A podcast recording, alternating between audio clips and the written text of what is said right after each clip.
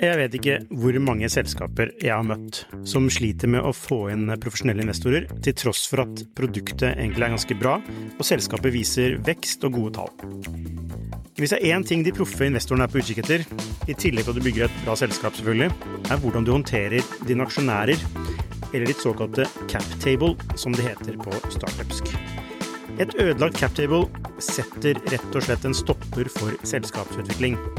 Unlisted.ai gjør det mulig for selskaper å håndtere aksje- og opsjonsprogrammer, aksjeeierboken, captable og det meste av rettigheter inn mot aksjene i selskapet på ett sted.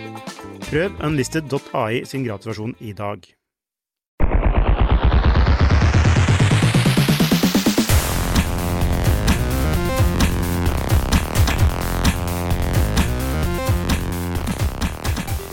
Denne podkasten er sponset av Katapult Accelerator. Den første runden med programmet for selskaper som ønsker å gjøre en positiv forskjell for samfunnet, var en stor suksess. Tolv startups fra rundt omkring i verden vokste raskt i løpet av de tre intensive månedene. Katapult er nå i gang med å se etter tolv nye selskaper som vil være med i den andre runden, som går fra februar til mai i 2018. Gjennom daglig oppfølging og tilgang til et globalt nettverk av ledende eksperter løfter Katapult ambisiøse selskaper som tror på at teknologi kan endre verden i en positiv retning. Gå inn på katapultaccelerator.com nå. Søknadsfrist er 15.12.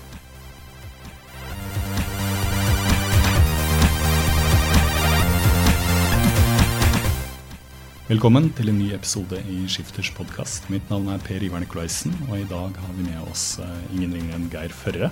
God dag. God dag, god dag. Takk for invitasjonen. Velkommen hit. Eh, du er jo nå Geir Førre i, i Firda. Eh, investor og tidligere seriegründer. Du er kanskje det jeg kaller inkarnasjonen av en vellykket uh, seriegründer i det Norge. Det var sterke ord ja. for dine ord. ja, men Vi sier at du har, du har vært med på tre store exiter. To av selskapene har du jo gründa selv, og det siste var du styreformann og største investor, var det det? Det er, det er korrekt. Mm. Det begynte jo da med, med Chipcon eh, for ganske mange år siden. Ja, det var i 1996. Mm. Så da var vi eh, Vi var tre gründere da, så vi var kollegaer på Sintef. Eh, begynte jo på Sintef i rett etter NTNU, eller NTH som det den gangen. I 19, januar 1993. Og den samme dagen så, eller Jeg begynte egentlig i Senter for industriforskning. Eh, men den dagen jeg begynte, eh, var samme dagen som de fusjonerte med Sintef i Trondheim. Og da begynte jo et, eh, et integrasjonsmareritt som varte i mange år. Og vi var en av de gruppene, vi var ei gruppe som drev med elektronikk, mikroelektronikk i Oslo. Så var det ei tilsvarende gruppe i Trondheim. Og de ble aldri enige om hvordan de skulle samarbeide. Så etter tre år så var vi lei, så da tenkte vi at nei, da starter vi heller et eget selskap. Så det var egentlig bakgrunnen for hvorfor vi starta det første selskapet Chipcon. Uten mål og mening, egentlig. Utover at uh, vi trodde at vi kunne ja, ta skjebnen i egne hender da, og gjøre noe av det samme som vi faktisk gjorde på Sintef i, i, i det selskapet. Så du har ikke hatt en sånn gründerdrive fra barnsben av? Nei. Jeg har aldri, tenkt, aldri sett på meg sjøl som uh, en gründer eller en leder. nei. Det, det, var egentlig helt tilfeldig hvordan det starta. Det, riktig. For du er, du er, fra et sted som ligger innerst i fjorden. Eh, derav navnet Førre, som betyr innerst i fjorden? Var det, betyr innerst i sånn? fjorden, ja. Og Firda også betyr det samme. Det var, Førre heter faktisk Firda for et par hundre år siden, så derfor jeg tok det navnet på, på investeringsselskapet. Kan du nå i ettertid se om det var noen små antydninger i din barndom og ungdom eh, til at du hadde en sånn skapertype i deg? Ja, det er faktisk det ettertid de sa jeg sett det. Uh, og det at uh, jeg drev jo mye dreide seg om bygging. Det være seg bygge hytter eller bygge ditt eller bygge datt. Det dreide seg om å konstruere og lage ting. Og det tror jeg er veldig ofte kjennetegnet på en, en entreprenør. At du har det genet i deg. At du liker å bygge. Enten det er bygge hus eller bygge selskaper. Eller. Det er mye det samme, det, det å bygge. Um, så det, alltid, det, tror jeg alltid ligger der. Og, men så har jeg snakket med noen av de som var lederne mine, eller de nevnte det i ettertid, noen av de som hadde ledere når jeg jobba i Sintef. De sa de hadde sett uh, spor ganske tidlig at jeg sikkert kom til å gjøre noe sånt en gang, men jeg så det ikke sjøl. Men det var, det var, masse små hytter over hele, hele Førre da, eh, som du hadde bygd? Eh, det var vel en ny hytte hver uke omtrent, eller, eh, eller hver måned. For sånn husker jeg det. Det var jo selvfølgelig ikke så mange, men det dreide seg mye om hyttebygging. ja. Oppi trær. Og, av stein, av tre, av mose. ja, overalt. Jeg hadde høner òg, da. Jeg drev, jeg drev, gården hjemme sammen med far når jeg var tolv. Jeg hadde bare lite småbruk da. Han hadde oppdretta storfe, altså okser. Og så I tillegg så hadde jeg høner. da. Så jeg, i alder av tolv så drev jeg en gård sammen med min far. Og Det tror jeg jeg har sett, tenkt litt tilbake på at uh, jeg tror det er jo mange som vokser opp på gård, har, de, de, de har iallfall litt bedre egenskaper, eller litt bedre evne til å holde ut og gjøre møkkajobbene, da, for bokstavelig talt. For det er jo jævla mye, unnskyld uttrykket, møkkajobber i det å bygge et selskap. Uh, så det å ha bokstavelig talt jobbe med møkk tror jeg kan ha en fordel. Men du, du, mener at det at du kommer fra, fra gård eller har, eh, og, vokst opp på en gård, har liksom lært deg å slite litt? Eller? Ja, lært å slite. Men jeg tror ikke det er noen sammenheng med entreprenørskap og det å vokse opp på gård. Men evnen til å stå løpet ut og ha stayerevnen tror jeg det er en sammenheng. Sånn som når dere gikk fra, fra Sintef over til Chipcom. Eh, så mitt inntrykk var at dere oppretta mer eller mindre et slags konsulentselskap eller et lite produksjonsselskap? Nei, vi var et konsulentselskap, men da spesifikt for da dette fagområdet som vi jobba med, altså mikroelektronikk. Mm. Dette var jo på, midt på 90-tallet. og Det var jo i ACE, den ASICens høyborg. Da, altså det står for Application Specific Integrated Circuits. og Det er veldig mange selskaper som lagde elektronikk brukte da, ville ha kundespe såkalte kundespesifikke integrerte kretser, som gjorde da veldig mange av funksjonene i produktet i en og samme krets. Så vi var spesialister på det. da. Så Ett av to norske selskaper som drev med det, var også Nordic Semiconductor.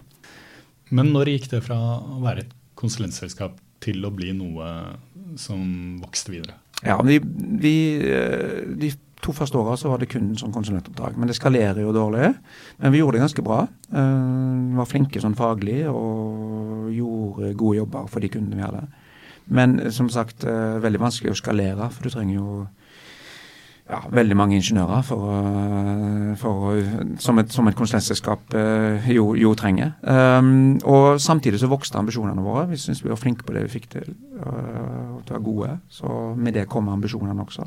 Så det første skrittet vi tok, var å gå fra å gjøre konsulentoppdrag til å ta fullstendig ansvar for eh, de prosjektene. Dvs. Si at vi ikke bare gjorde utvikling av et produkt eller en chip, men vi satte den også i produksjon og tok eh, ansvar for underleverandørene og logistikken. Og supplya den, eh, den, kretsen til eh, sluttkunden. Men fremdeles var det ikke ett et område. Det var ganske innenfor bredt innenfor mange områder. For norske kunder, svenske og ja, danske til dels, og tyske. Eh, det var det området vi opererte. Men så det var egentlig den fasen så kom det en endring til ganske fort. Og det var helt ærlig eh, både inspirert av eh, at vi fikk veldig mange henvendelser på kundespesifikke kretser for, radio, for radiokommunikasjon. For det fantes ingen standardkomponenter for, for radiokommunikasjonskretser for maskin, maskin, til maskin, altså IOT som det heter i dag. da eh, den gangen. Så vi fikk veldig mye forespørsler på det. Og så ble vi nok inspirert av også. Det var faktisk to andre norske selskaper som i samme tidsrom gjorde det samme. Gran Jansen heter det ene, det har ingen hørt om. Eller det husker nok ingen om lenger. Men Han ble kalt for Petter Smart. Eh, eh, men han var faktisk den som, eller hans selskap, da, som heter Gran Jansen AS, eh, lagde en helintegrert radio mot sendermottaker i en chip. Verdens første, faktisk. Uh, og Det var nok medvirkende til at både Nordic Semiconductor og uh, Chipcon, da, som begge hadde kompetanse innenfor det samme, for vi gjorde kundespesifikke chipper innenfor det feltet, begynte å satse på det. Og Det ble egentlig starten på det eventyret. Og Hvis du ser liksom i dag, 20 år etterpå, eller nesten 20 år etterpå, dette var, skjedde i 98-99, da, så nesten 20 år etterpå, så er det jo Nordic Semiconductor, uh, Chipcon og gjennom Texas Instrument, og faktisk også Energy Micro, som også lagde radiochipper etter hvert, eh, nå blitt en del av Silicon Labs, som ruler hele dette markedet i verden. Så det er jo en, en ganske gøy historie, egentlig. Du har to av tre, da? Faktisk to av tre. Og så var eh, den, den, den, siste var rivalen, på en måte. Eh, men det er jeg veldig stolt over å ha vært en del av. Men kan du huske det øyeblikket, eller var det et øyeblikk, da du skjønte at dette kunne virkelig bli stort? Ja, eller jeg skjønte Jeg husker det øyeblikket Eller omtrent. Det var ikke et øyeblikk, da. La oss kalle det en tidsperiode. hvor en begynte å tenke at dette kunne bli stort. Uh, og det var jeg nok Jeg hadde nok ligget og ruga litt på det, men så, så var jeg var faktisk uh, Det var akkurat når han der um, Bill Clinton hadde gått av som president, så hadde Dynamo, som uh, de arrangerte noe som heter Dynamo-konferansen, et par år. Og da hadde de fått inn Bill Clinton som foredragsholder. Jeg tror det var Eh, de skulle, det var Oslo konserthus eller noe sånt de hadde. Og uh, de fleste som gikk på det foredraget, jeg tror jeg hadde fått gratisbilletter. Men jeg hadde betalt 8000 for å få høre på Bill Clinton. Og ble særdeles skuffa, for det var jo bare et forferdelig dårlig foredrag han. Uh, men uh, det var første gang jeg ble, hørte på Ingebrigt Jensen. Så det var, var han på den tiden han var på høyden. du husker kanskje dette med Onafyr og alt det rundt det. Det er jo litt gammeldags nå kanskje, men fortsatt i mine øyne veldig relevant. Så det, han, den, den, presentasjonen han hadde, han varma opp da før, før, Clinton kom på scenen. Uh, og det, det, inspirerte veldig, og så gjorde at jeg umiddelbart tok kontakt med han, og så inviterte han på en samling vi skulle ha i Chipcon. Uh, eller til å holde et foredrag i forbindelse med en, en årlig samling som vi hadde. Uh, hvor han inspirerte oss. Og da, ut av det kom det, og da satte vi oss satte ord for første gang på noen ambisjoner. dette var i 2000 og, 2001. Eh, og da satte vi oss et mål om at Da hadde vi solgt 200 000 produkter, altså 200 000 chipper. Da sa vi at om eh, ti år, i 2011, skulle vi ha solgt én milliard chipper. Um, og det var og, vi gjorde noen andre ting òg. Vi satte, ble, enige om hva, hva, visjonen skulle være, og litt forskjellige ting. Men det viktigste som kom ut av det, var egentlig den ambisjonen om den milliard-chipper-målet. Um, og vi trodde jo egentlig ikke på det til å begynne med, ikke jeg heller. Uh, men det hadde likevel en magisk effekt, for den begynte etter hvert å forholde seg til det. Vi begynte å spørre oss ok, nå har vi satt oss et mål, hva betyr det? Uh, vi må vel ta, kanskje ta konsekvensen av dette målet, da. Hva betyr det for de valgene vi skal ta i selskapet? Uh, et av valgene vi tok, var at vi, slutt, vi slutta fullstendig å gjøre kundespesifikke kretser. Det skalerer ikke godt nok. Vi må kun satse på standardprodukter. Det var et av svarene som kom ut av det, f.eks. Vi må gå globalt, vi må etablere oss i salgsorganisasjoner over hele verden. Et, et, av de tingene som kom ut av det. Så vi begynte å ta konsekvensene av det etter hvert, og så begynte vi å få resultater. da, For, for, for hver sjette måned som gikk, da, så dobla vi antall Sånn at etter seks måneder etter at vi har satt dette målet, så hadde vi solgt en halv million komponenter. Seks måneder senere har vi solgt én million. Mm. Enda seks måneder var det to. Enda seks måneder var det fire.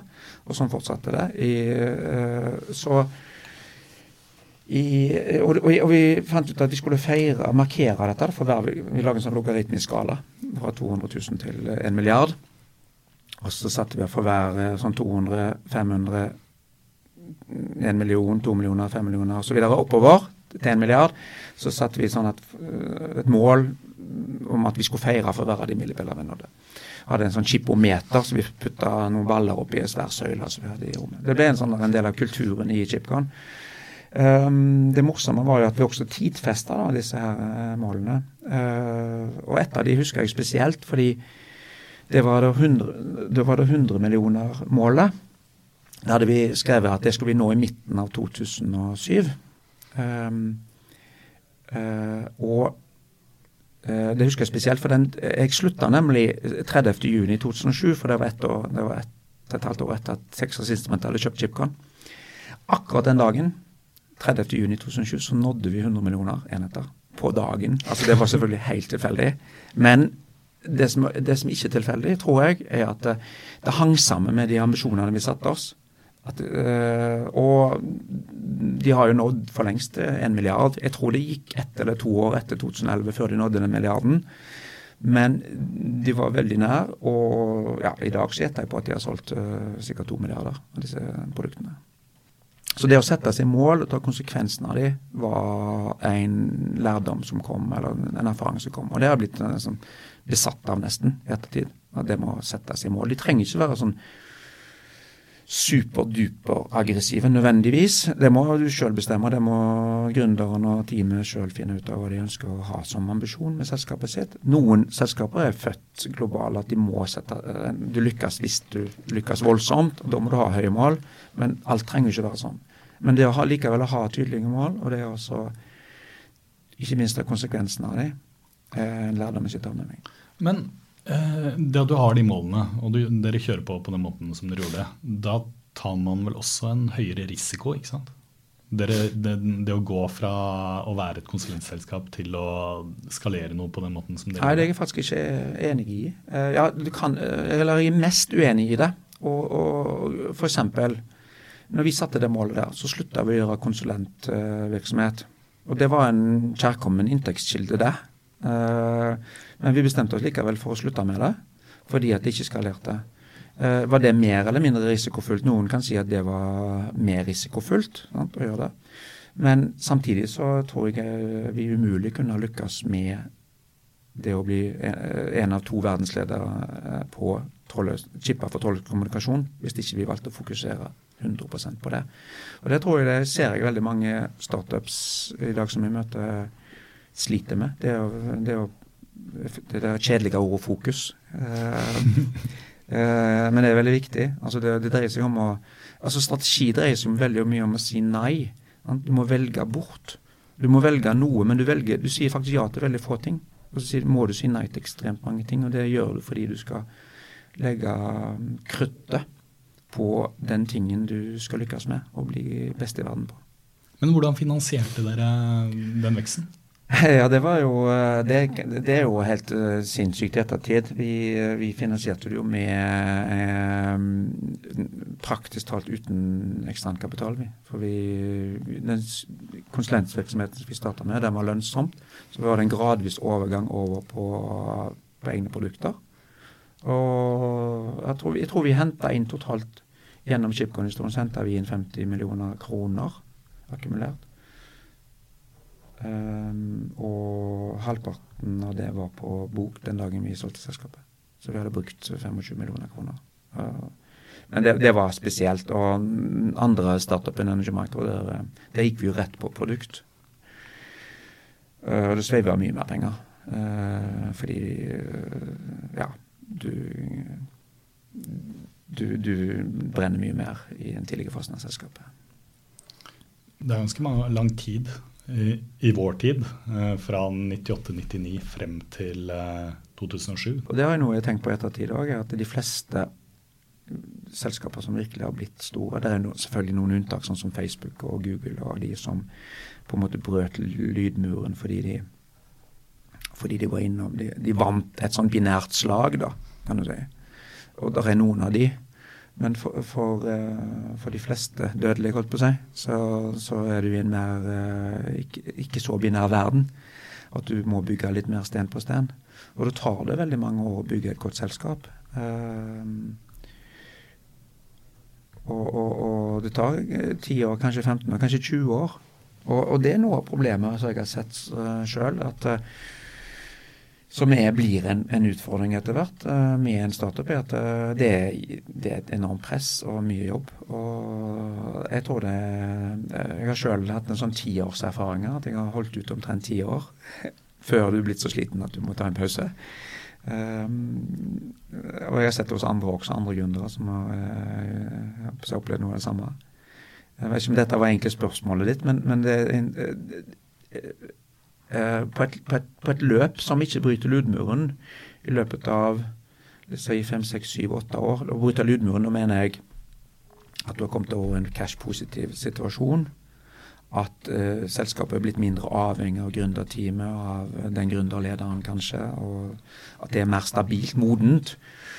Så er det veldig ofte at du må ha et vaktskifte, rett og slett, i, i et sånt selskap. Fordi uh, ingen klarer nesten å gi jernet kontinuerlig ordentlig, gjerne kontinuerlig i 20 år f.eks. Hvordan opplever man det selv, da? Merker, hvordan skal man merke at man uh, at bør la noen ta over ordet? Ja, interessant. Uh, noen, noen, noen, ganger er det sånn at andre merker det for deg, at det, det er på tide. Um, uh, Nei, det, det, er et vanskelig spørsmål. Jeg kan jo si hva jeg selv, hvordan jeg sjøl erfarte det.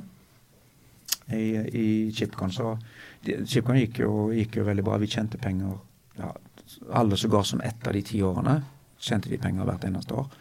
Så finansielt så, så det, gikk det veldig bra hele veien. Um, og i, i, 2005 så Ja, i 2003-2004 så jeg vet ikke om du hørte om den Sigby-standarden. Den, den kommunikasjonsstandard tilsvarende Bluetooth. Og den kom, ble, måtte, kom i 2003-2004. Og, og Chipcon var en av par, par selskaper i verden som hevda seg der. Uh, og det gjorde oss uh, veldig kjent. Eller my mye mer kjent enn det vi var i, i uh, innenfor halvlederbransjen. Uh, de gjorde oss også mer modige, så vi, vi gjorde noe så uvant som at istedenfor å selge oss til et amerikansk selskap, så kjøpte vi et amerikansk selskap i San Diego. Og det var en veldig stor uh, mental barriere.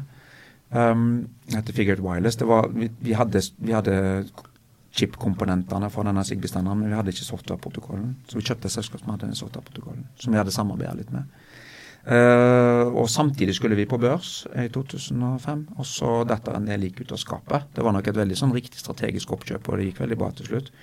Men vi fikk en setbacks. Uh, så vi skulle på børs. og og så kom disse setbackene, og så satte vi på bremsen. Det var andre gang vi satte på den børsbremsen. Og da var det noen som begynte å tror jeg, rundt meg i styre og stell som begynte å tvile litt på om jeg hadde kontroll på dette. her. Og det hadde jeg kanskje ikke, hvem vet. Uh, kanskje de hadde rett. Uh, uh, og da når dette oppkjøps, dette tilbudet, eller interessen kom fra Texas Instrument, da, så var det veldig fristende å gå videre på det sporet der. Og da ble det skjebnen at vi solgte det til Texas Instrument da i 2000, januar 2006. Men var du sliten, da? Nei, jeg var ikke egentlig sliten da. Men jeg hadde begynt å, men jeg tror nok eh, Vi var jo første Det som en førstegangsgründer eller en førstegangsleder ofte sliter med, det er jo den der eh, jækla delegeringen. Fordi du er ikke vant til det som entreprenør, som ingeniør. Du er vant til å gjøre, gjøre, gjøre. Og det å få til resultater gjennom andre, det var, ligger ikke alltid naturlig for alle, tror jeg. Det var noe, det var en, Jeg vil ikke si dyrekjøpt lærdom, men det var en lærdom som satt langt inne. Men jeg var ekstremt bevisst på det når jeg starta selskap nummer to. Så det er sånn, det, sånn som gikk, det er mye bedre der.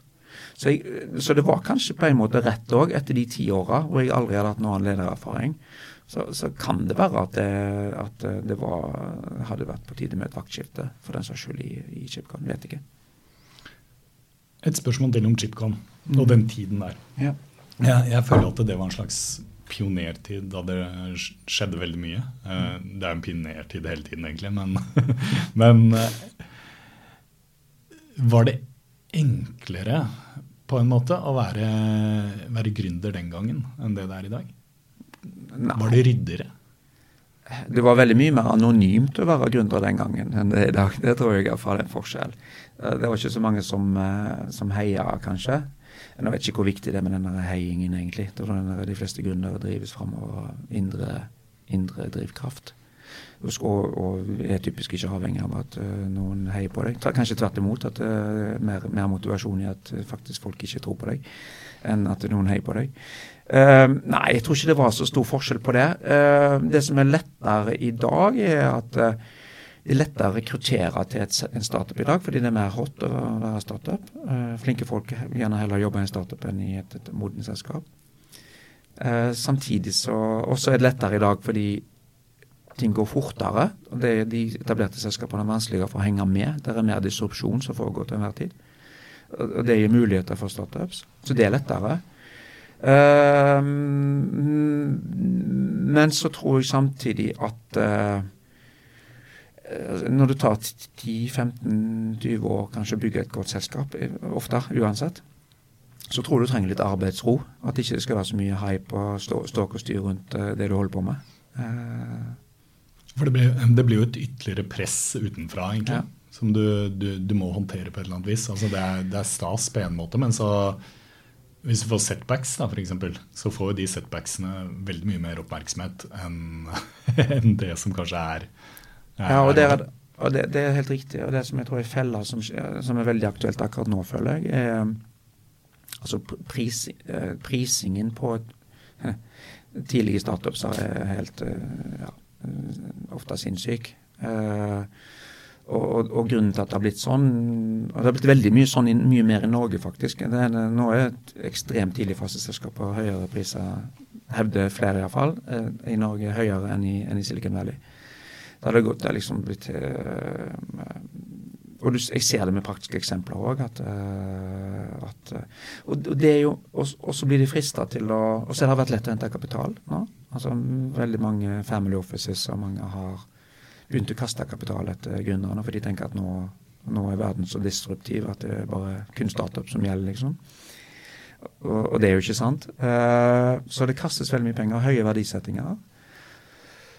Og da, Det er jo et enormt press på disse selskapene som skal jo levere på disse forventningene. Uh, det er nok mange som uh, kommer til å blir, Jeg tror det blir mange lik som kommer til å falle ut av skapet de årene som kommer nå. Dessverre. Du snakket om det du hadde lært uh, fra ditt første selskap til ditt mm. andre selskap. Mm. var det andre ting som du tok med deg videre?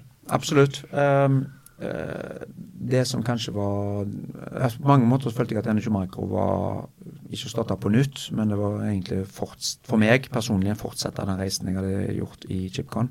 Fordi jeg tok med meg Og det var egentlig det som var utgangspunktet for å starte selskap nummer to. Det var mest å, for å teste ut om, om, om, det jeg hadde lært eller erfart, uh, kunne brukes til en ny startup. Um, og, og, og, så var det selvfølgelig litt for å bevise at ikke den første gang bare var flaks. Så, så uh, Jeg er ikke så veldig forfengelig av meg i klesveien og sånt, men uh, jeg tror jeg er litt forfengelig av meg i forhold til det å prestere og levere. Så jeg tror det var kanskje litt viktig for meg, det òg. Men uansett, uh, det å bruke det jeg hadde lært, eller kanskje til og med en plikt til å bruke det jeg hadde lært, til å starte et nytt selskap, Uh, men ja, men vi gikk, altså, da gikk vi rett på produkt. Vi, vi hadde en strategi, vi hadde en ambisjon dag én. vi hadde lært at vi skulle være tydelige på mål, på milepæler. det hadde jeg lært. Og så hadde jeg lært at det dreier seg veldig mye om mennesker. nå var vi jeg håper å si, litt tilfeldig, kanskje held, mer heldig enn at det var så veldig gjennomtenkt i Chipcon. Men vi hadde en fantastisk gjeng der, og jeg tror det var ekstremt viktig ingrediens i suksessen. Så den lærdommen tok jeg med meg, selvfølgelig. At jeg var nøye på hvem jeg tok med som medgründere. Og, og, de første menneskene. De som skulle sette kulturen, eller bidra til å sette kulturen i selskapet. Eh, altså, det var egentlig litt interessant, akkurat det. For det, Chipcon hadde en fantastisk kultur. Men jeg var litt sånn opp, øh, besatt av det der med kultur. Vi må få en fantastisk kultur i Energy Micro. Men det var interessant, fordi når det var gått et år, halvannet, så, så så jeg Det var liksom 15-20 stykker. Og så så jeg Så var det en anledning på en, en fest, eller en, en nyttårsfest, som jeg hadde hatt. Kikka litt rundt i forsamlingen, så, på, så satt vi hadde et litt sånn stille øyeblikk, og så så jeg ok, hva er kulturen her egentlig? Og det interessante var at jeg, jeg klarte ikke å beskrive hva den kulturen var. Og seinere har jeg egentlig kommet fram til svaret da, for, min, for min del hva kultur er. Og det er, det er en gjeng mennesker som har gjort en reise sammen. Og har en del felles uh, erfaringer, anekdoter og, og, og, gleder og sorger som vi har gjort sammen. Det er kulturen i et selskap. Og, så, så, så, kultur er mennesker og tid og reise du gjør sammen. Eh, men men øh, så kan det være en god kultur eller en dårlig kultur. En god kultur er en en kultur hvor folk har det bra og leverer og presterer. Ja, det er noen i selskapet som har lagd han, han, CTO-en i Energimarkedet har lagd ofte sanger om meg. Uh, og, og, en av sangene handler om at jeg elsker nyutdanna ingeniører. Altså, uh, altså ja, men det det ikke, ikke misforstå begrepet. Nei, nei, nei. Men, men, jeg har alltid vært ekstremt tilhenger av å ansette nyutdanna. Du må ha noe erfaring i teamet, men da bare følge på i bunn. Altså unge mennesker med rett fra skolen med mye energi, og, som elsker det de gjør, og så få de til å utvikle seg videre. Det er en vinneroppskrift, altså. Det er kanskje en av de viktigste tingene vi gjorde både i, i Chipcon ubevisst og bevisst i, i Energy Macro. Men en god kultur da, eh, og en prestasjonskultur, eh, den, den innebærer jo at du også må ha en sånn trygghet eh, i bunnen i selskapet. Altså Hvordan får du til det får du det som leder? Altså det, det mer sånn psykososiale i et selskap som også betyr en del? da? Ja, Veldig godt spørsmål. Uh, og Fake it until you make it er jo litt av oppskriften. da. Uh, men, uh, men, en ting som jeg tror jeg har som, som, som, også funker som leder, er å være veldig ærlig og være veldig deg sjøl. Og også tørre å snakke om de utfordringene og snakke om de problemene. Jeg tror ikke det med å, at du snakker om en utfordring, tror jeg ikke gjør at de ansatte rundt deg eller blir mer engstelig. Jeg tror de blir mindre engstelig. For er det noe som gir folk frykt, er at de føler at det er en utfordring, men ingen snakker og, og tenker om det tenker noe om det. Så det å, være, det å tørre å, å, prate om utfordringene, hva vi gjør bra, hva vi ikke gjør bra, eh, det tror jeg jeg har vært flink på, og er veldig viktig.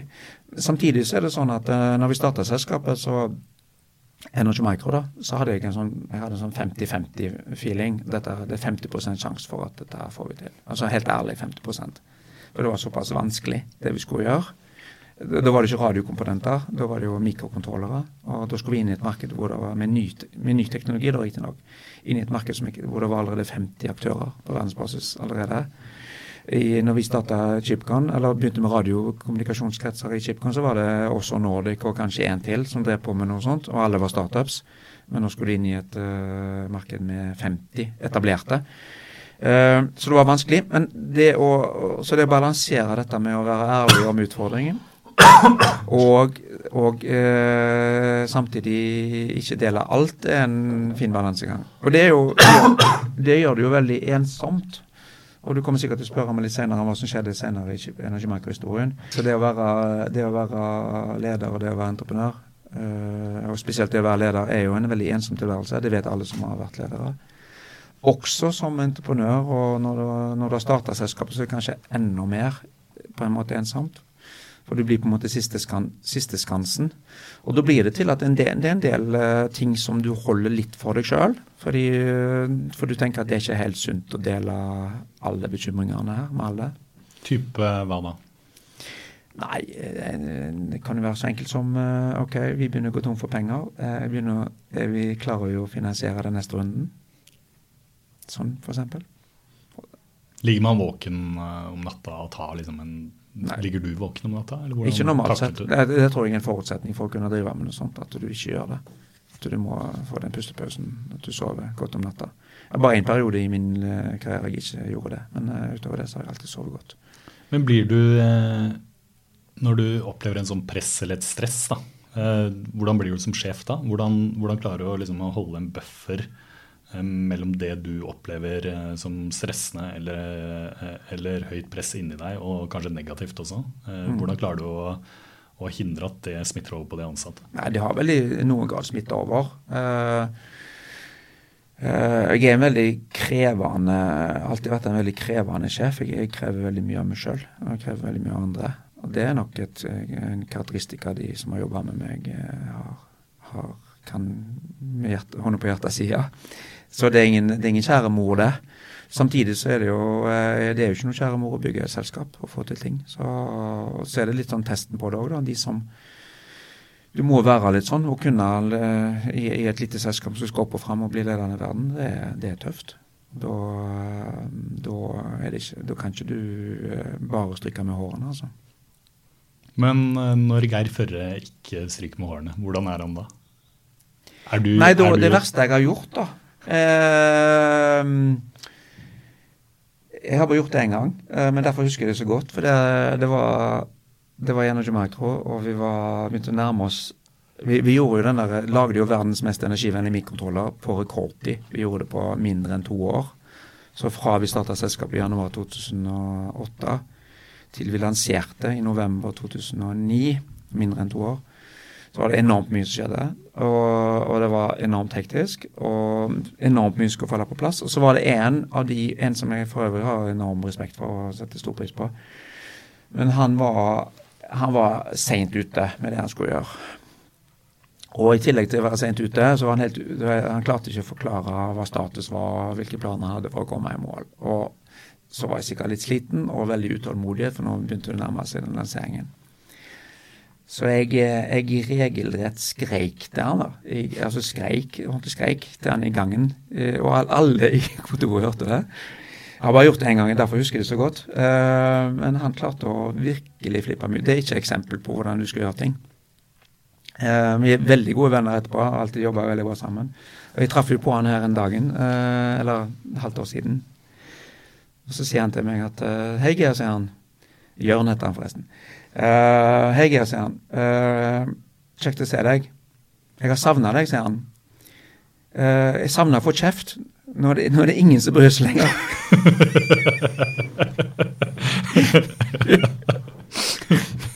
Men det er jo sånn som man kan le av i ettertid. Men jeg, jeg vil jo tro at det var ganske ubehagelig for han der og da. Å ha en sjef som skrev Hvordan gjør man det når man har Fordi da må man jo Altså Før, før verneombudet kom løpende, så må man jo Hadde ikke verneombudet før vi fikk det. okay. Nei, jeg er veldig flink til å skjønne, skjønne veldig fort at jeg har eh, når, når jeg noterte på draget. Så jeg er først til å be om unnskyldning når, eh, når sånt skjer. Ja, mm. Det skjønner jeg. Men eh, det med å ta Energy Micro ut i verden, det gjorde dere på rekordtid? Ja, vi gjorde det. Eh, hva var, eh, hva var, trikset? Nei, Da var vi bare vi var supertydelige på hva vi skulle gjøre. Uh, og vi visste hva vi skulle gjøre for å få det til. For vi hadde vært, vi hadde vært gjennom det samme i Chipcon. på en måte sånn, Det var samme bransje, selv om det var forskjellige produkter. Samme, en del av de samme ingrediensene. Vi kjente industrien, kjente underleverandørene. Vi visste hvordan vi skulle bygge opp eh, salg- og distribusjonskanaler vi visste hvordan vi skulle lansere produktet, vi visste hva som kreves. Vi visste hva vi trengte av kvalitetssystemer osv. Så, videre, og så, så vi hadde en veldig detaljert og nøye plan. Uh, og fikk inn folk som kunne eksekvere på de ulike tingene. Og så var det egentlig bare, bare å følge det opp på uh, execution. da. Men vi hadde, vi hadde jo, riktignok så hadde vi enda mer ambisiøse planer. Vi skulle egentlig lansere allerede i august. Det ble i november, da. Men, uh, men hvis du ser på hvor lang tid hvor mye ressurser et selskap normalt bruker på å utvikle det vi gjorde med ganske få mennesker i den korte tidsperioden, så jeg er ganske sikker på at dette er mm, bortimot verdensrekord. Og, og det er mest spektakulære jeg har vært med på sånn, rent sånn ingeniørmessig i min, eh, i min karriere. Men visste du da hvilket marked eh, du ja. skulle ta, og kundene ville ha det? Og, og, det var egentlig bare et kappløp mot, mot det målet? Ja, egentlig. Uh, vi visste ikke alle detaljer. Vi visste de store linjene. Og det, vi lagde jo en, eh, en av de aller første det, når vi var i, i, desember 2007, så hadde vi da hadde de fire gründerne på plass. Det hadde skjedd noen måneder før. Og så hadde vi fått de første tre ytterligere ansatte. Så vi var syv stykker. Så møttes vi desember, andre, på kvelden 2. desember, jeg tror det var en fredag eh, for å diskutere var, Vi skulle begynne 1.1., da, så det var litt, litt en måned før. Begynne å planlegge litt. Og Da begynte vi med, med dette med oss, hva vil vi med selskapet. Eh, vi visste at vi skulle lage verdens mest energivennlige mikrokontrollere, men vi hadde ikke diskutert så mye mer enn det. Så da diskuterte vi, lagde vi oss et tiårsmål, og vi lagde oss mange delmål underveis. Og, og uh, definerte de. 24 mål, eller ble det til slutt. Og det som er det morsomme her, er jo at dette var 2. desember. Og jeg hadde pleid alltid å lage en sånn eh, custom I dag gjør jo alle det, men sikkert mange den gangen òg. Lagde sånn custom julekalender til døtrene mine. Uh, og, det, og, det, og, i år hadde jeg vært litt seint ute, da, så dette var allerede 2. desember. Jeg hadde veldig dårlig samvittighet for det, så den lå og gnaga i bakhodet. Så når vi da hadde diskutert ganske mange mål, delmål, begynte å nærme oss 20 så kom den ideen opp med å lage den, den, den Christmas calendar, eller målkalenderen vår som vi hadde i Energymarkedet. Så lagde vi et ti, på et tiårshorisont. 24 mål. Og det interessante er at uh, vi fulgte den nesten slavisk. Altså, i forhold til, så vi klarte nesten å forutse, uh, iallfall de fem til syv neste årene, hvordan vi skulle utvikle selskapet. Um, ja, Om det er en god oppskrift, vet jeg ikke. For jeg tror ikke uh, det er så lett alltid. Uh, men igjen, det går tilbake på dette med å være, sette seg mål og, og, vite hvor du ønsker å dra, og, og, og velge å velge bort, er igjen en forutsetning for å få til noe. Så, og det ser jeg veldig mange startups uh, som starter er for vage på. Da. Det er en av det første jeg spør om. Hva, hva ønsker du å oppnå med dette selskapet? Hvor er dere om fem år? De år? og se hva som kommer ut av et sånt spørsmål. Men det var ikke alt som gikk uh, helt etter planen der. eh. Nei. Det var vi det jo inne på i stad. Og det var at uh, vi, det gikk veldig bra. Og vi, omsetningen vokste hvert år. Vi, veldig mye. Uh, og vi fikk ganske mange kunder etter hvert. Vi hadde vel en hadde vel hun, hundrevis av kunder som kjøpte disse mikrokontrollerkretsene våre. Og volumet vokste jevnt og eller fort. Eh, så ble vi på et tidspunkt litt overmodige. Fordi vi bestemte oss for også, i tillegg til å lage og fortsette å lage verdens mest energivennlige mikrokontroller, så bestemte vi oss for at vi skulle lage verdens mest energivennlige radiokomponenter også. Altså det samme som vi egentlig hadde gjort i, i Chipcon, men med, enda, med, igjen med ny teknologi og enda bedre. Så, så vi åpna gapet vårt enda mye mer. Uh, sett i ettertid så var det en strategisk uh, feil. Uh, fordi vi fikk for liten båndbredde på begge deler. Nå, strategisk sett så var det riktig å gjøre det, men vi, skulle, vi gjorde det for tidlig. Vi skulle ha brutt lydmuren på mikrokontrollerne først og kommet i en cash-positiv situasjon på det før vi, vi, vi begynte å lage radioer. Men så vi ble overmodige, rett og slett. Og det er først, egentlig det første eksempelet i min karriere hvor jeg føler vi var for ambisiøse. Og det førte til at vi kom egentlig ganske bakpå. Eh, vi legga litt. Vi hadde ikke nok ressurser til å lage neste generasjon mikrokontrollere som vi hadde i planene. Og radioprosjektet ble fem ganger større enn vi trodde det skulle bli. Så vi, vi havna såpass bakpå. Så dette var i 2000, men i 2012 så fikk vi virkelig uh, dreisen på salget på mikrokontroller. Det begynte å doble vi hvert kvartal. Så vi hadde, og da tenkte jeg nå endelig bryter vi lydmuren. Og det er jo, og fortsatt hadde vi disse utfordringene med, med kapasitet og ressurser. Uh, men jeg øyner håpet, da. Nå bryter vi lydmuren. Så, så det gjorde at jeg fikk gira enda mer opp og jobba enda mer. Og ja, jeg tenkte vel å jobbe vel, eller jeg tenkte på jobb 99,9% av all våken tid. Jeg drømte sikkert om det også.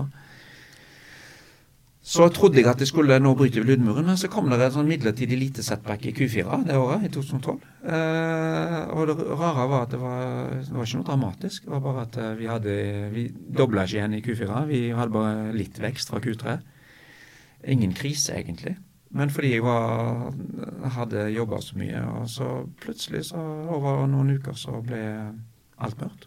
Og jeg gikk fra å være den optimistiske, energiske, alltid ganske positive personen til å tenke at eh, ja, nå går vi konkurs. Det tror jeg kommer til å skje. Vi kommer ikke til å klare dette. Og alt er mørkt i livet. Så det var en sånn klassisk, det var ikke noe, noe sånn spesielt med det utover. Det var en sånn helt klassisk utbrenthet og, og, og depresjon, og alt ble svart. Og angra tenkte at det var den største, idiot, største idioten i verden som hadde starta dette selskapet. Hvordan kunne jeg være så dum? Når jeg liksom hadde starta et selskap. Det eneste jeg har jo klart å gjøre nå, er å bevise at eh, det første var flaks, faktisk. For nå går vi konkurs. Det var riktignok bare jeg som uh, så det, da. De andre var vel litt mer optimistiske, selv om jeg, min lynne farga litt uh, omgivelsene. Så jeg klarte jo å overbevise styret og medgrunner om at vi skulle selge selskapet. Det var det beste. Jeg hadde ikke tro på at vi skulle klare det, å gjøre det. Men uh, det gikk bare noen uker, egentlig, så hadde vi ja, kanskje en måned. Så hadde vi eh, et bud på en milliard på selskapet. Men eh, samtidig med det, parallelt med det, så hadde jeg begynt å gå til psykolog, og hadde begynt med sånn disse fantastiske moderne medisinene.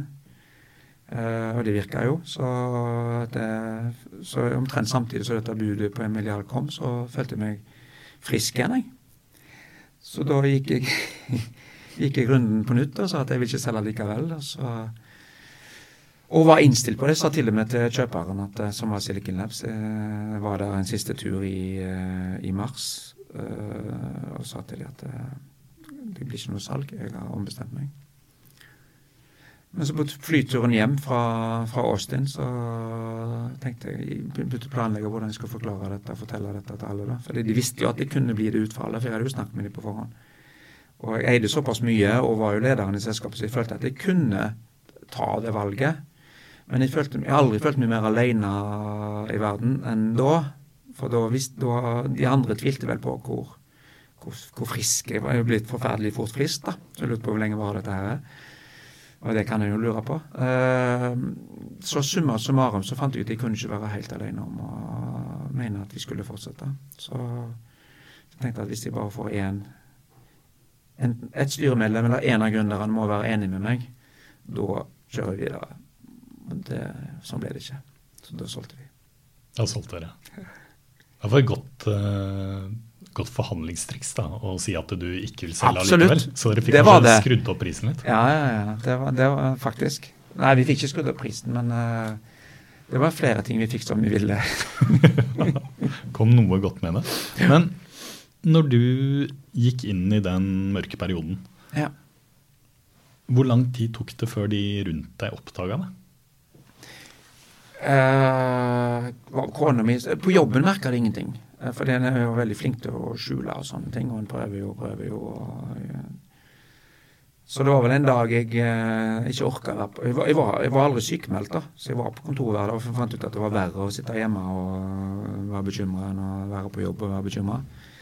Det var faktisk bedre å være på jobb enn å være hjemme, selv om jeg var ganske dysfunksjonelt. Men det var uansett en dag da jeg ikke orka å være på jobb så lenge, så jeg gikk hjem og så la jeg meg på sofaen til tidlig ettermiddag. Så når kona kom hjem, jeg var alltid mye senere hjemme enn hun pleide å være, så når hun kom hjem og så meg på sofaen, så, så, så skjønte hun at her er det nå er det noe galt her. Så da sendte hun meg til psykolog. og ja, det, det var vel det som gjorde at nå, da begynte jeg å prate med folk og informerte teamet rundt meg og styret at alt ikke, alt ikke var helt OK. nå. Mm.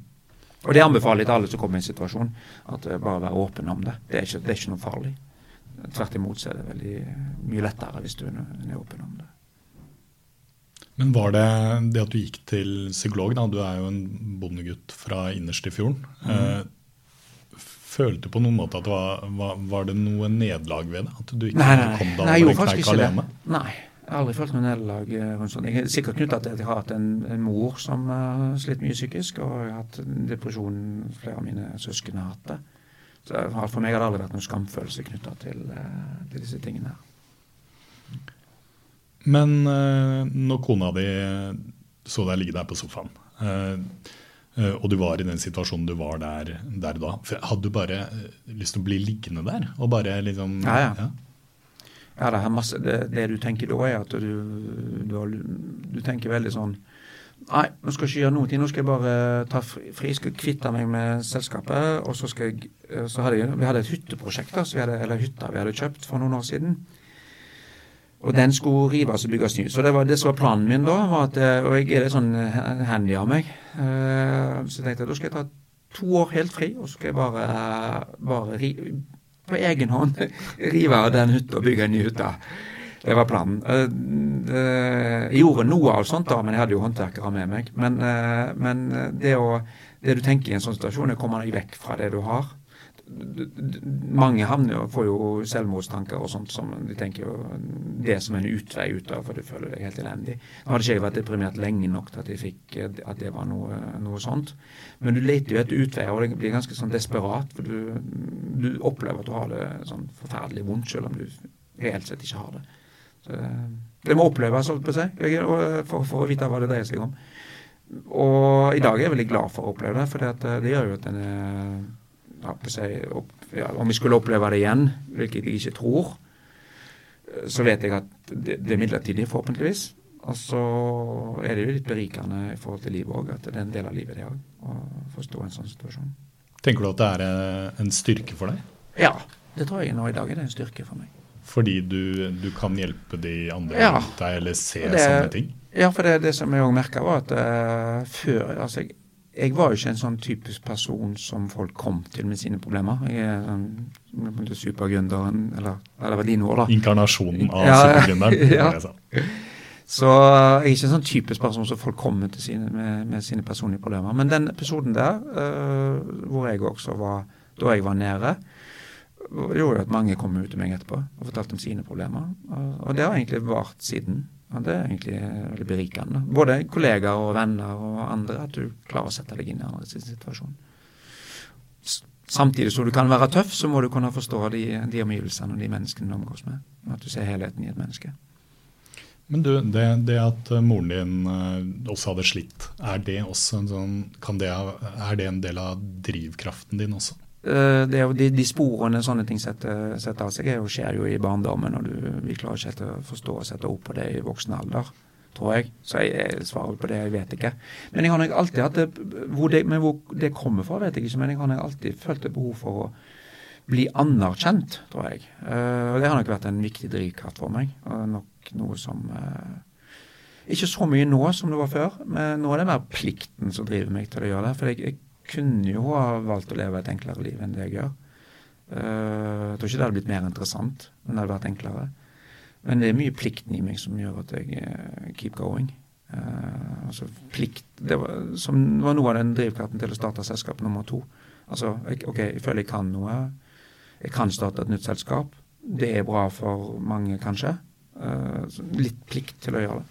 For, for, nå har du fått til, når du hadde fått til de to, da var det da hadde du på en måte bevist det, og du hadde fått den anerkjennelsen du, du trengte, og så gikk du over til ja, en fa faktisk. Jeg trengte ikke Ja, jeg vil ikke klare å bevise så mye mer med å ta en til. Eller jeg tenkte som så, hvis jeg skulle starte en tredje, så må det være sånn at jeg skal toppe hele driten med det. og da var jeg blitt eh, ti år, nest 28 år eldre enn forrige gang, og det holdt på å drepe meg, holdt på å si. Så jeg var, hvis jeg skulle toppe hele driten en gang til i en enda høyere alder, så ja, hadde det kanskje drept meg. Så jeg tenkte at det var et uh, dårlig valg. Så nå bruker jeg hele tiden på å prøve å hjelpe andre som, som skal gå den, eh, noe av det samme løypa som jeg har gjort sjøl. Og du har gått inn uh, som investor. Og du, din, din tredje exit, det var jo uh, Da var du jo styreformann og, og investor. Ja. Hva, hva, ser du etter når du går inn i selskaper? Ja, det var egentlig veldig kjekt at du spurte akkurat sånn, fordi at fordi at eh, når, eh, når, Petter Muren, som var da grunder, hovedgründeren i Box Dynamics eh, det var, Jeg har en felles. Jeg kjente ikke Petter i det hele tatt. Aldri hørt om han. Men det var en felles bekjent som introduserte oss. og jeg, Det var akkurat da jeg hadde starta Energy Micro. Så jeg var, hadde 100% fokus på det. og hadde ikke tenkt å investere i noen andre selskaper. Men vi ble introdusert, og så siden det var en god venn som introduserte så sa jeg ja til en lunsj. Og da traff jeg Petter. Og, og i ettertid så, så, så og, da klarte jeg ikke la, klarte jeg ikke si nei til han. at uh, han kom til meg med, og viste meg at dette helikopteret han hadde lagd som veier null altså det, det, det, som ble produktet, var jo et 18 grams helikopter. Men et av de tingene han viste meg den gangen, var jo et, et, et, et et, et lite sånn leketøyaktig helikopter som veide 0,8 gram. Eh, med batteri og alt på. Og, han, og, jeg hadde aldri sett noe sånt før.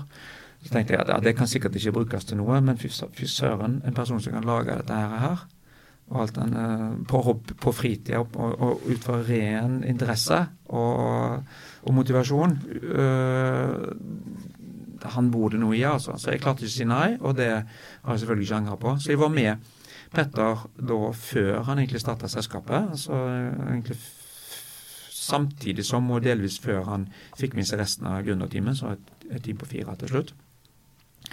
Eh, så jeg er veldig stolt over å ha vært med der òg, og var nok en god en sparringspartner for Petter. Men, men eh, Prox er jo blitt til som følge av Petter, og, og, og, det er nesten alltid sånn. Det er den, den eller de entreprenørene som er det, det aller, aller viktigste. Men eh, så kan en så en skal være ydmyk i forhold til hvilken rolle en kan spille fra sidelinja.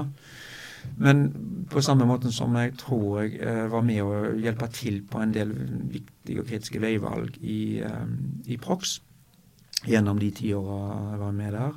Hva slags veivalg da? Nei, f.eks. Uh, ting som har med ja, mange ulike ting. Uh, hvilke investorer skal vi ha med oss? Uh, hvor, mye, hvor fokuserte skal vi være eller ikke? Altså skal, hvor, hvor, mye skal vi mange ting, egentlig. Eh, så ser en at en Så tror jeg, da, at en har bidratt til litt grann til å bidra til den suksessen. Og det var egentlig rollemodellen, da. For jeg hadde den historien med meg når, når omtrent når det ble, Proxton nærmest ble solgt i 2013. Nei, unnskyld, i 2016. I fjor. et år siden, ganske nøyaktig nå. Eh, og ble på en måte rollemodellen for hvordan jeg nå jobber med ja, fem til syv selskaper da, til enhver tid. Ønsker å gå inn veldig tidlig. Uh, ønsker å bidra til å påvirke litt kanskje sammensetning av teamet helt innledningsvis. Se at vi får alle, alle de rette ingrediensene med i miksen. Um, uh, hjelpe til med å få, i den første fasen, med å få strategien, roadmapen, tankene rundt det litt på plass. Sånn at en klarer å, å fokusere selskapet og tydeliggjøre hva en skal gjøre. Få målene på plass. Uh, hjelpe til i kapitalinnhentingsrunder. Uh, være en sparringspartner mentor for selskapene.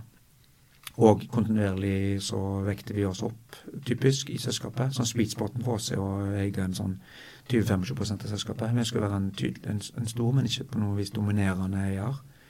Og veldig tilhenger av at gründere og ansatte, andre ansatte i selskapet skal ha det har jeg god erfaring med. Det var forresten en, en lærdom som jeg fikk i Chipcon, som vi gjorde ekstremt mye av i, i i Energimarker. Halvparten av eh, de selskapene, både Prox, Chipcon og Energimarker, var eid av ansatte i selskapet den dagen de ble solgt. Uh, det også tror jeg er viktig for, for å stå løpet ut, uh, også i litt dårlig når det er regnværsdager. At du har ansatte som er, føler seg som medeier i selskapet. Og nå holder på å snakke meg bort her. Uh, så vi kan, vi kan investere opptil 50 millioner i hvert selskap, men det gjør vi ikke med en gang. Vi gjør det i flere steg. Og er typisk kanskje lead-investor i de første rundene, hvor vi får også andre med oss. Og så etter hvert som vi nærmer oss 50, så får vi også andre investorer med inn i selskapene. Men uh, hvor mye tid bruker du rett og slett bare i, i, i timer da, i løpet av en uke? Per selskap? Vi, vi bruker uh, Vi bruker jeg vil si to-tre timer per selskap per uke i gjennomsnitt. Og da, skjer i, det skjer delvis i dialog med uh, selskapet, eller med sjefen, da, typisk, om ulike ting. Eller det skjer uh, i vårt eget team, hvor vi egentlig bare sparrer oss mellom om ja, ulike utfordringer som det til enhver tid er i disse selskapene. Uh, hvilke råd skal vi gi i den situasjonen det selskapet er i nå? Hva er riktig å gjøre? Er det noe det selskapet kunne gjort annerledes? Jeg prøver å hjelpe til med litt kvalifiserte gjetninger på og input til, til ledelsen.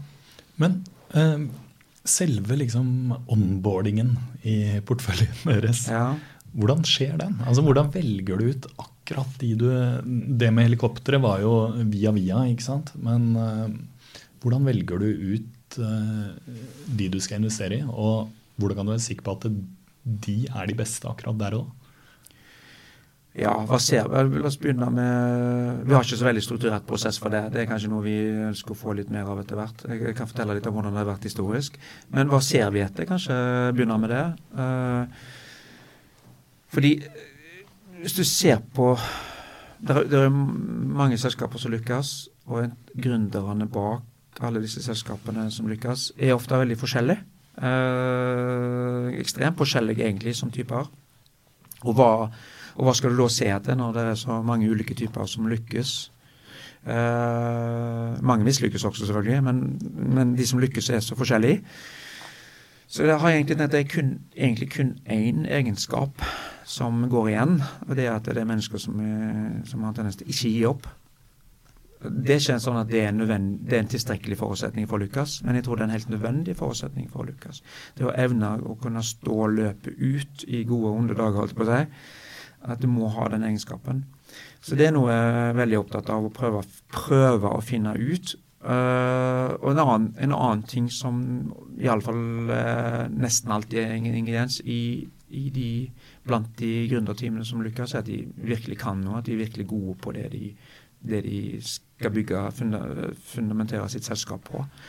Så kort fortalt da, så er det liksom mennesker som kan noe og vil noe, er det vi ser etter. Og så er vi ikke så opptatt av eh, at det skal være så polished. Vi er ikke synes ikke det er så viktig med den der, eh, den der investor-pitchen, hvor, hvor bra den presentasjonen er. for det, vi vet jo at de kan, kan gå på kurs for å, for å lage sånne. Så prøve å se litt gjennom det. og Prøve å se litt inn i de folka. Hva bor i de, hva vil de, hva kan de? Hva er det som gjør at disse skal stand out og, og være de som får det til?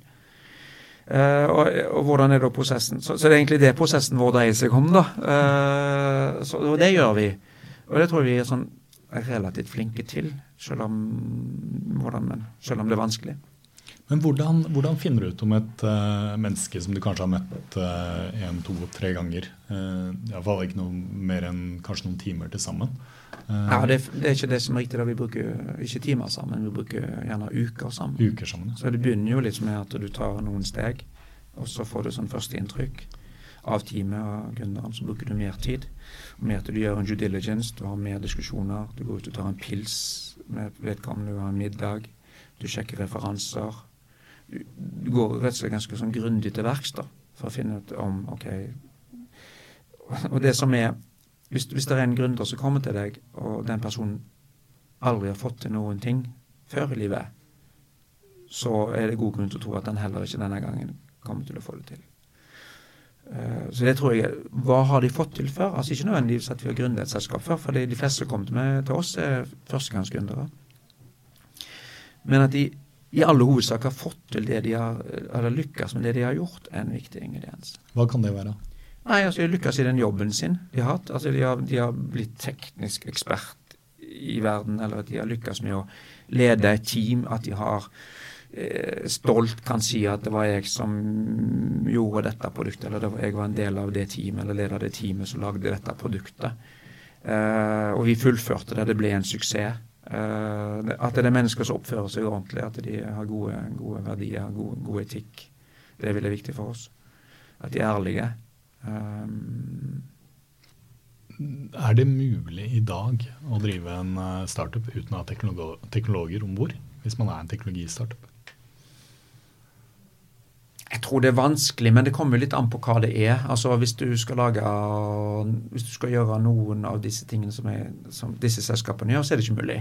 Men det er ikke noe vits å komme til Geir Førre hvis du ikke har eh, tung teknologikompetanse i selskapet ditt?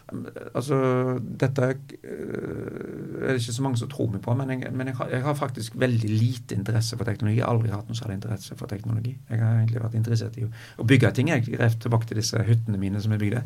Så jeg kunne like godt vært en bygningsentreprenør jeg, uh, som å bygge teknologistartups. Men tilfeldigvis havna jeg på teknologi. da. Og, og, noe skal en fokusere på som investor. Så da fokuserer vi på norske teknologiselskaper som, har, som skal vinne globalt. Så du er ikke noe opptatt av gadgets og den type ting? Aldri vært opptatt av gadgets. Jeg tror jeg installerte min første app jeg, for eh, Trollei for uh, mindre enn et år siden. Er det noe du ikke investerer i? Ja. Olje og gass, f.eks. Eh, eller sagt på en annen måte, vi investerer kun i ting som gjør verden bedre. Og i alle fall ikke verre, er vel sånn vi uttaler det. Og, og, jeg gikk gjennom porteføljen min, og det er ikke sånn at vi har noe sånne Vi har ingenting der som kommer til å berge klimaendringer eller, eller, andre viktige spørsmål. Skulle gjerne hatt det. Skulle gjerne hatt ett eller flere porteføljeselskaper som, som, som bidrar flytte nåla litt på noen av de viktige globale spørsmålene. Og forhåpentligvis en dag så har jeg det i, i porteføljen. Men i alle fall, det skal iallfall ikke være selskaper som uh, gjør det motsatte. Uh, og, og, det å investere i olje og gass eller, uh, eller dets like, da, det som vi nå er et anerkjent faktum ødelegger verden, bidrar til å ødelegge verden, det er tabu. Har du noen exiter på gang? Eh, jeg vil svare, altså, Hvordan skal jeg svare på et sånt spørsmål? Altså, du, du, tenker jo tanken på de ulike casene når de er rette. Uh, altså, jeg, jeg, er veldig, jeg, er jo veldig, stolt over de reisene jeg selv har vært med på, både Chipcon og Energy Micro og Prox. Og, og, jeg er veldig stolt også over at de lever i beste velgående, på en måte, i den forstand at uh, businessen har fortsatt å vokse, og det har, det har blitt noe av det. Samtidig så skammer jeg meg egentlig litt for å ha solgt de litt for tidlig. For jeg tror hver især så kunne de ha gått på egen hånd mye lenger. Uh, så jeg, skulle, jeg, er mer der at jeg ønsker å bidra til at selskapene går på egen kjøl lenger heller enn kortere. Sånn at kanskje børs, IPO, er kanskje vel så interessant som å selge selskapene. Fordi du, selv om du fikk eh, Selv om det var milliardexiter på alle de tre, så skulle du gjerne tenkt at du hadde sittet enda lenger? Ja, men det er veldig lett å si når du sånn når Jeg, jeg var f.eks. pådriver på, på å ikke selge Prox Dynamics. Eh, jeg var jo der på chip på Energy Micro også, som du husker, men det var litt andre, andre årsaker. Men, eh, men, men, det er veldig lett å, når du har veldig mange millioner i banken, å si at eh, nei, jeg ønsker ikke å selge Box Dynamics fordi jeg ønsker å ha forvalta de pengene jeg tror vi kan femdoble eller tidoble tillegg de neste fem til ti åra. Så det, det er veldig få ganger han er i en posisjon hvor han er i et så spennende selskap som har det vekstpotensialet for seg. Hvorfor skal vi selge nå? Men så er det sånn, samtidig sånn da at øh, Og det er kanskje flippsiden på det òg, at det er mange ansatte og gründere som sitter på eiersiden. Dette er ofte første gang de gjør det. Og det å nekte noen å, å, å løse alle sine økonomiske problemer, på en måte, Eh, og at de kan, de kan, gjøre det samme som meg og få gjøre sine valg, er også veldig vanskelig. Så til syvende og sist er det gründeren som bestemmer når selskapet skal selges. Men det er vel fordi du, er, du har sett at uh, både Chipcon og Energy Micro uh, økte inntektene veldig i det du, du, gikk ut, eller de årene etter, etter? Det var ikke sånn at det eksploderte, men de har jevnt og trutt ja, gjort det bedre for hvert år. Som f.eks. Chipcon, da, som hadde 200 millioner norske kroner i omsetning i 2006 eller 2005, da vi solgte, så har det et eller annet 2,5-3 milliarder i omsetning i dag. Så, så, og uten at de har gjort noe magi, kjøperen. Altså de har gjort, gjort, det helt bra og greit videre. Men det er ikke sånn at de har eksekvert sinnssykt bra på alle områder. Men likevel så har det blitt mm, flere milliarder i business. Jeg tror vi kunne klart det på egen kjøl òg. Det med balanse mellom uh, å være en familiemann og og, og gründe et selskap. Det er ikke alltid like lett, som, som, du sier. Men hvordan har du klart det selv? Ja, kan jo lure på med hvilken grad jeg har klart det. Eh, eh, jeg starta jo mitt første selskap i 1996, og da gifta jeg meg første gang. Og så starta mitt andre selskap i 2007, og gifta meg andre gang i 2007. Så måtte jeg love kona mi at jeg ikke skulle starte noen flere selskaper. For da hadde kanskje blitt en ny kone til. I, I, dag, da, hvor altså vi skal lykkes på som, altså generelt sett i samfunnet, sikkert i verden og jeg tror spesielt i Norge. Skal, det er så mange arenaer vi skal lykkes på. Vi skal, vi skal, være med på alle arrangementer på skolen, i barnehagen. Vi skal gå begge to, og vi skal begge to gjøre det. vi skal øh, altså, det, er en, det, er en, øh, det, er en, det er så mange arenaer vi skal få til. Hjemme, skole, barnehage, venner, og så skal du ha jobb i tillegg. Selv om det er en vanlig jobb i dag, er det mange som sliter med å få dette til å gå rundt. Så tenkte jeg da hvordan det blir når du skal starte et selskap og du virkelig må gi jernet. Så det også, hvis du gjør det, og velger å gjøre det, og det er et valg, så, så tror jeg du må ha ja, sikkert uh, Hvor lurt det er å si det, vet jeg ikke, men jeg tror du må ha en innstilling hvor du er villig til å risikere ganske mye. Du må risikere å bli syk. Eh, sånn som jeg ble. Altså utbrent. Eh, de fleste kommer seg gjennom det, så det er ikke noe som er sånn kjempe, kjempeengstelig for. Det er en erfaring også, som jeg snakket om litt tidligere. og jeg tror du, selv om ikke du bevisst velger å bruke mer tid på barn, og bevisst velger å, å være, som, være fjern i hverdagen fordi du bare tenker på jobb, så er det noe ofte det som blir konsekvensen. Så du må på en måte være litt bevisst på at du, du, du, det kan gå utover noe. Uh, og det er en pris å betale. Det er på en måte en, en, en uh, forbannelse og en velsignelse på samme tid. Og, og, brenne. Da kan du brenne ut, og du kan få konsekvenser. Men skal du lykkes med noe, så var det å være villig til å brenne. og det er, alt, det er ikke lett å finne den balansen. Så det er en utfordring. Bør småbarnsforeldre bli gründere i det hele tatt? Ja, Du skal tenke deg om, iallfall. Om, du, om du, hvis du har en nyfødt på ett år og en på tre, om, om det akkurat da du skal gjøre det, eller om du skal vente til de har begynt på skolen, kanskje. Eh, eller kanskje begynne å gjøre det før. Eh, og så må du tror du må avstemme litt på hjemmebane òg. Eh, og ha hvis det, hvis det er kona i familien som skal gjøre et gründereventyr, så tror ikke jeg det er rom for at mannen gjør det samme. Eh, da må kanskje han ha en mer eh, normal situasjon og være beredt og bevisst på at dette er et, litt et familieprosjekt å gjøre. Så å avklare de forventningsavklare det kan være være en lur ting å gjøre. Men du må være villig til å ta sjansen. altså. Hva sier døtrene dine om den tiden de har vært igjennom? Nei, De sier vel stort sett at jeg er en Hvis de skal beskrive hvordan jeg har vært som far, så er det vel fjern. Og da mener de ikke fysisk fjern, for jeg har ofte jeg har ikke reist så mye at jeg ikke har vært fysisk til stede. Men eh, fjern mentalt, fordi når du ikke jobber, så har jeg stort sett tenkt på jobb. Nå har det blitt bedre etter at jeg ikke er entreprenør lenger, så nå klarer jeg å tenke litt på andre ting òg. Ehm, men eh, jeg tror ikke det er noen sånn skade som har skjedd. Jeg har et veldig godt forhold til mine, både mine døtre, som er etter hvert begynner å bli voksne, og mine yngre sønner. Ehm, men jeg har aldri vært den som er mest til stede i hverdagen. Jeg er mer den som, som trår til når det er krise på et eller annet. De store utfordringene. Store utfordringene.